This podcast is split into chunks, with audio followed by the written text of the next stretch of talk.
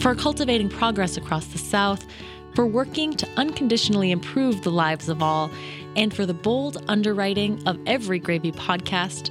SFA thanks our visionary Louisville, Kentucky friends, Pam and Brooke Smith.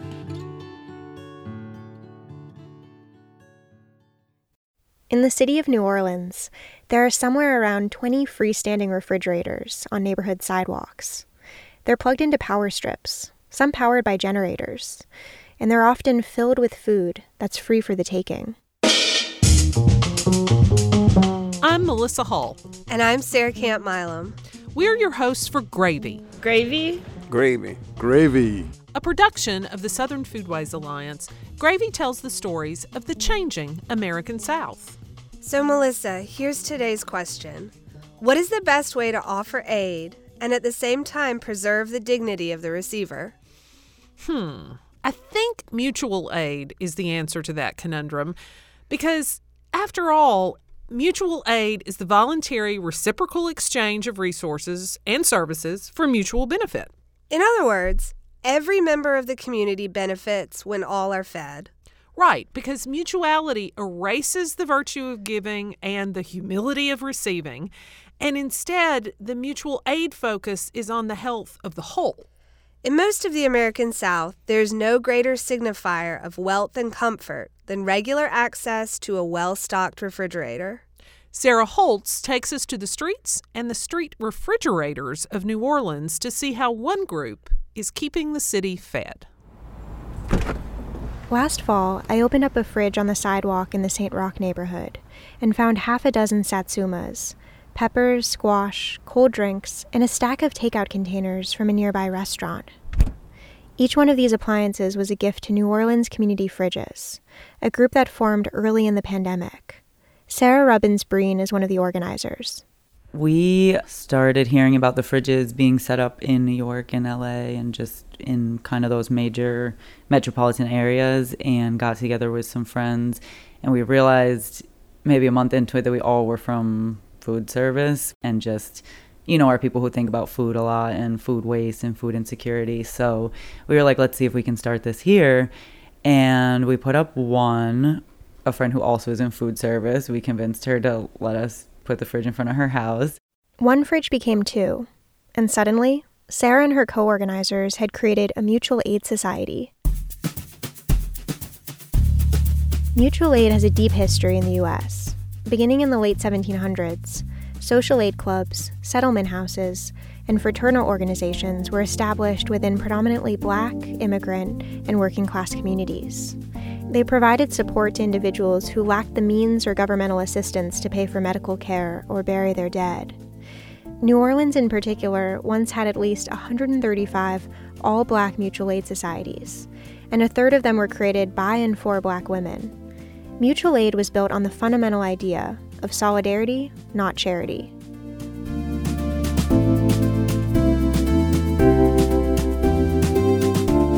Today, New Orleans Community Fridges has an online map and an Instagram account that residents can tag whenever they add a gallon of milk, a Tupperware container full of leftovers, or something else to their nearby fridge.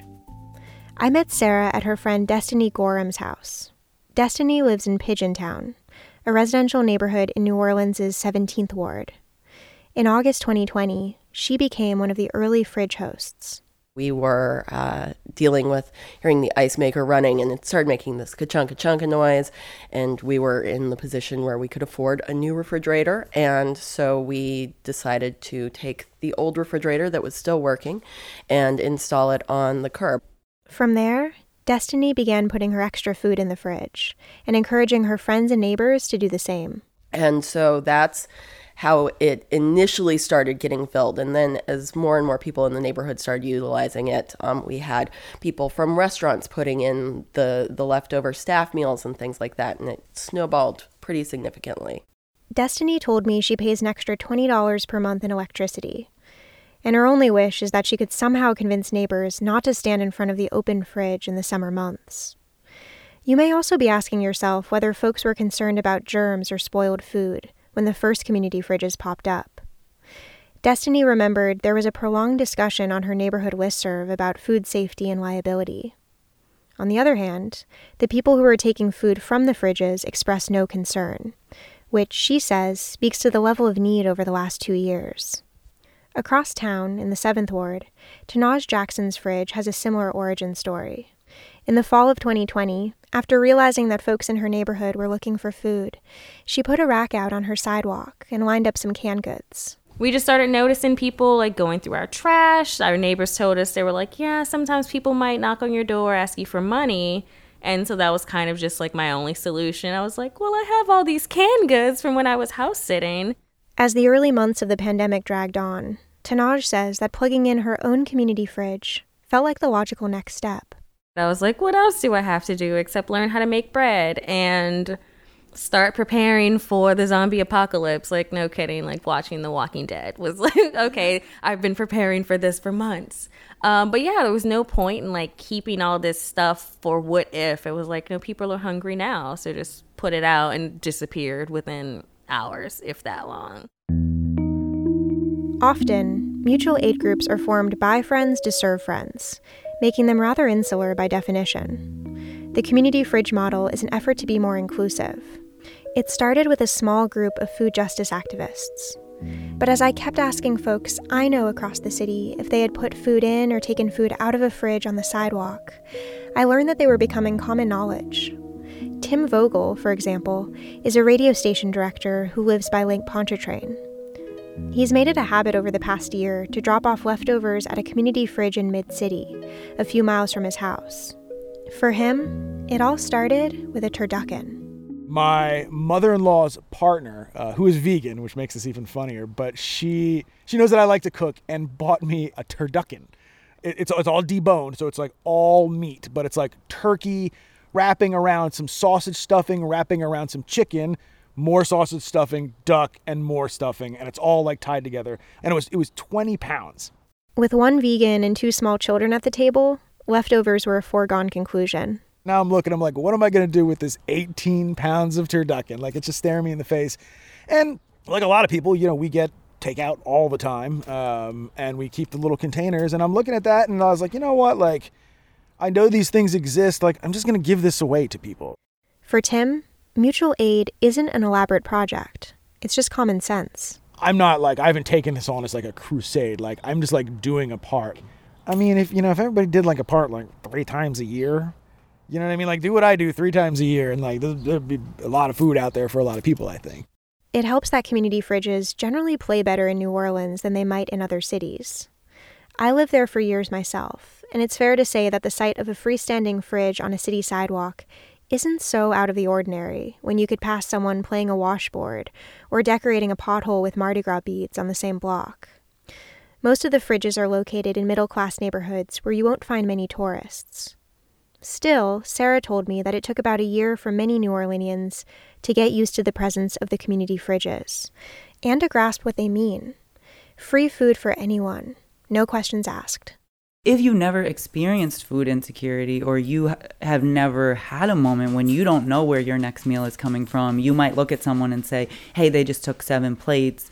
But in reality, it's like that person is probably just bringing them for today, tomorrow, and their family. That that's seven plates right there. You know, like I've watched a family take most of what's in a fridge, and that's what a family needs. So it's that's also been a process of changing people's mindsets about when you see someone taking something, you don't know what anyone's going through. Making mutual aid visible also allows for a broader view of who needs help, says Destiny. It's not just for people who are food insecure. It's for people who have had a long day. It's for the mom who forgot to pick up that one thing at the grocery store and her kid was screaming. And so, if you can stop and pick up a quart of milk at the community fridge instead of having to go all the way back to the store, then that's great. And that's just as valid and as somebody who ran out of food stamps that month.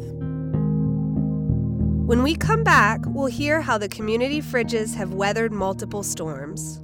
We'll also meet another mutual aid organizer who's transforming local restaurants into first responders. But first, Travel the highways to Loretto, Kentucky, and you'll find the Maker's Mark Distillery. A National Historic Landmark, the distillery welcomes visitors from all over the world to experience bourbon the way the Samuels family intended. The bourbon was created by Bill Samuels Sr., but the distillery in the bottle, with each bottle hand dipped in that iconic red wax, was the brainchild of his wife, Margie Samuels. Today, Margie and Bill's grandson Rob runs a distillery and invites everyone to stop by and experience a home place of Maker's Mark just the way his grandparents had with friends and great bourbon. For their dedication to the craft of quality bourbon making and their support of the Southern Foodways Alliance, we thank them. Maker's Mark crafts bourbon carefully. Please enjoy it that way.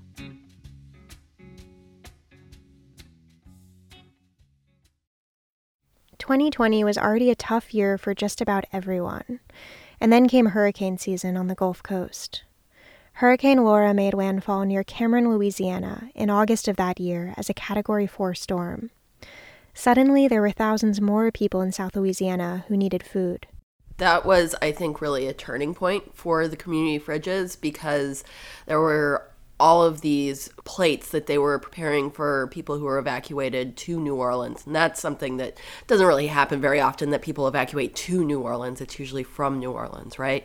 Um, and people weren't eating all of the food that was being prepared for the evacuees and it wasn't going to the right place. That's Destiny again. And she's referring to large outside charities that come to New Orleans after hurricanes to distribute food without knowing who needs what most. More about that later. And so there was this massive push of people that, that started picking up the plates and redistributing them around the city, putting them in community fridges. And that was I think for a lot of people, the moment when they realized that it's a food access point for anybody who needs it. A year later, almost to the day, Hurricane Ida battered South Louisiana. It was the second strongest storm ever in the state, behind Hurricane Katrina. The worst storms always descend on the inferno that is late summer in New Orleans, what locals call the oppressive soup. So, having access to a cold drink or fresh fruit was everything over the 10 day power outages that followed Hurricane Ida.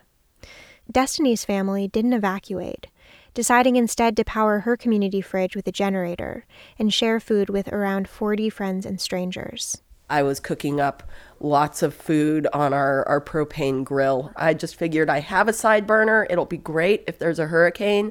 And it's uh, it's a little harder to cook on that than I thought that it would be, but I hit the point that I was successfully making scrambled eggs every morning for everybody. Of course, refrigerators need electricity. The massive power outages that followed Hurricane Ida tested the limits of the community fridges. When hurricanes wipe out the electrical grid, residents have to rely on generous neighbors or friends who have a generator. Some New Orleanians have figured out another workaround solar panels. Devin De Wulf is one of those people. He's an educator, artist, and co founder of the Krewe of Red Beans, a Mardi Gras walking parade. In the early days of the pandemic, they established a mutual aid effort called Feed the Frontline. They purchased and delivered some 100,000 restaurant meals to staff at New Orleans hospitals. In addition to feeding the frontline medical workers, the effort generated desperately needed revenue for the city's struggling restaurants. Later that year, they followed up with Feed the Second Line, a project that provides groceries and prepared meals to musicians and other culture bearers. Devin and his wife, Annalise, who's an ER doctor, were as ready as they could be for Hurricane Ida. They live in a house topped with solar panels. When Hurricane Ida hit, it was Sunday morning. Um, my wife was scheduled to work a night shift on Saturday night. So she basically got off of work right before the hurricane arrived, which meant that we couldn't evacuate. Um, so we hunkered down. But us being here, uh, not evacuating, was really interesting because I could basically assist my neighbors immediately because I was the only person that had power. Devin's house became a neighborhood hub while the city was dark. So, some of the um, initial things that are really important for people are being able to charge your cell phone because that's literally the only means of you know connecting to the outside world that people have after a hurricane. So we had a charging station on my porch that 200 to 300 people used. Um, one of my neighbors has an oxygen machine that he needs. We hooked it up with an extension cord another elderly neighbor in the back. Um, I hooked up his refrigerator during the daylight hours when I had lots of solar. I could provide food for people because I, you know, had a refrigerator and a freezer that was fully stocked. Right then and there, Devin hatched an idea to create a network of solar powered first responders, as he calls them.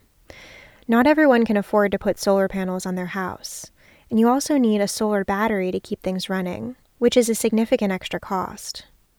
Devin figured that if he could raise enough money to provide solar panels and batteries to restaurants, they would be in the best position to help their neighbors when the power goes out. After all, restaurants have ingredients on hand refrigerators and freezers, and a place to cook and serve meals. We could basically give each restaurant the tools to be self sufficient so that the next hurricane they can serve their immediate community. And instead of, you know, 15 seating, feeding centers around the city that offer cooling, we could have hundreds of them. His new project is called Get Lit Stay Lit, and it's a collaboration with a recycling organization called Glass Half Full NOLA. Devin is focused on restaurants in neighborhoods with higher rates of poverty, like the 7th and 9th wards, as those New Orleanians are most vulnerable during storms and less able to evacuate. In other words, they're the very residents most likely to need food aid in a power outage. There's an environmental benefit to the project as well. Spoiled food contributes to global warming, and South Louisiana already faces a slew of environmental crises, including severe industrial pollution and coastal land loss. Organic waste decomposes and releases methane, a greenhouse gas that's even more damaging than carbon dioxide. Uh, a small, mid sized restaurant can have 2,000 pounds of food. Easy, go to waste. A literal ton of food. Now there's 1,400 restaurants in my city. So one ton times 1,400 equals a bazillion giant amount of methane. According to the EPA, the emissions from food waste will remain in the atmosphere for centuries. Devin has identified the first restaurant he's going to convert to solar Red Rooster, a to go restaurant serving po' boys and plate lunches that's been in Central City for 45 years. Their solar panels will be connected to a microgrid, which means they'll run self sufficiently and independently of the electrical grid during storms. His main takeaway from Hurricane Ida as New Orleans continues to face an onslaught of storms and other disasters, the community will be more prepared if aid is organized locally. The biggest thing that I've learned is that um, things need to be as local as possible. We are the ones that care the most about our community. And every single community is basically the same way. Like, if we get hit with a hurricane, you know, nobody's going to help our city like we will, the people that live here. Like Destiny, Devin's reacting in particular to large charitable organizations that come in from other states to assist with disaster relief. These operations may not have community contacts or deep knowledge of the realities on the ground. There's a lot of food waste that occurs when outside groups come in and try to feed people. So they say, oh, we made a pan of food and we brought it to this location, and then we assume that people ate it. But actually, sometimes nobody eats it and I've seen pans of food just like in the garbage that were, you know, basically thrown away because actually the food's not culturally relevant or actually people are sick and tired of eating grits for 4 days in a row and they don't want them anymore. By building up mutual aid, by the people for the people, New Orleanians will have greater self-determination, says Devin. That's the way to I think ensure that people are treated with as much dignity as possible and that the money stays in the community, which is really important. There's a lot of disaster profiteers out there, and um, anytime that the money flows outside of the community, it's not really doing as much good as it could if it stayed in the community.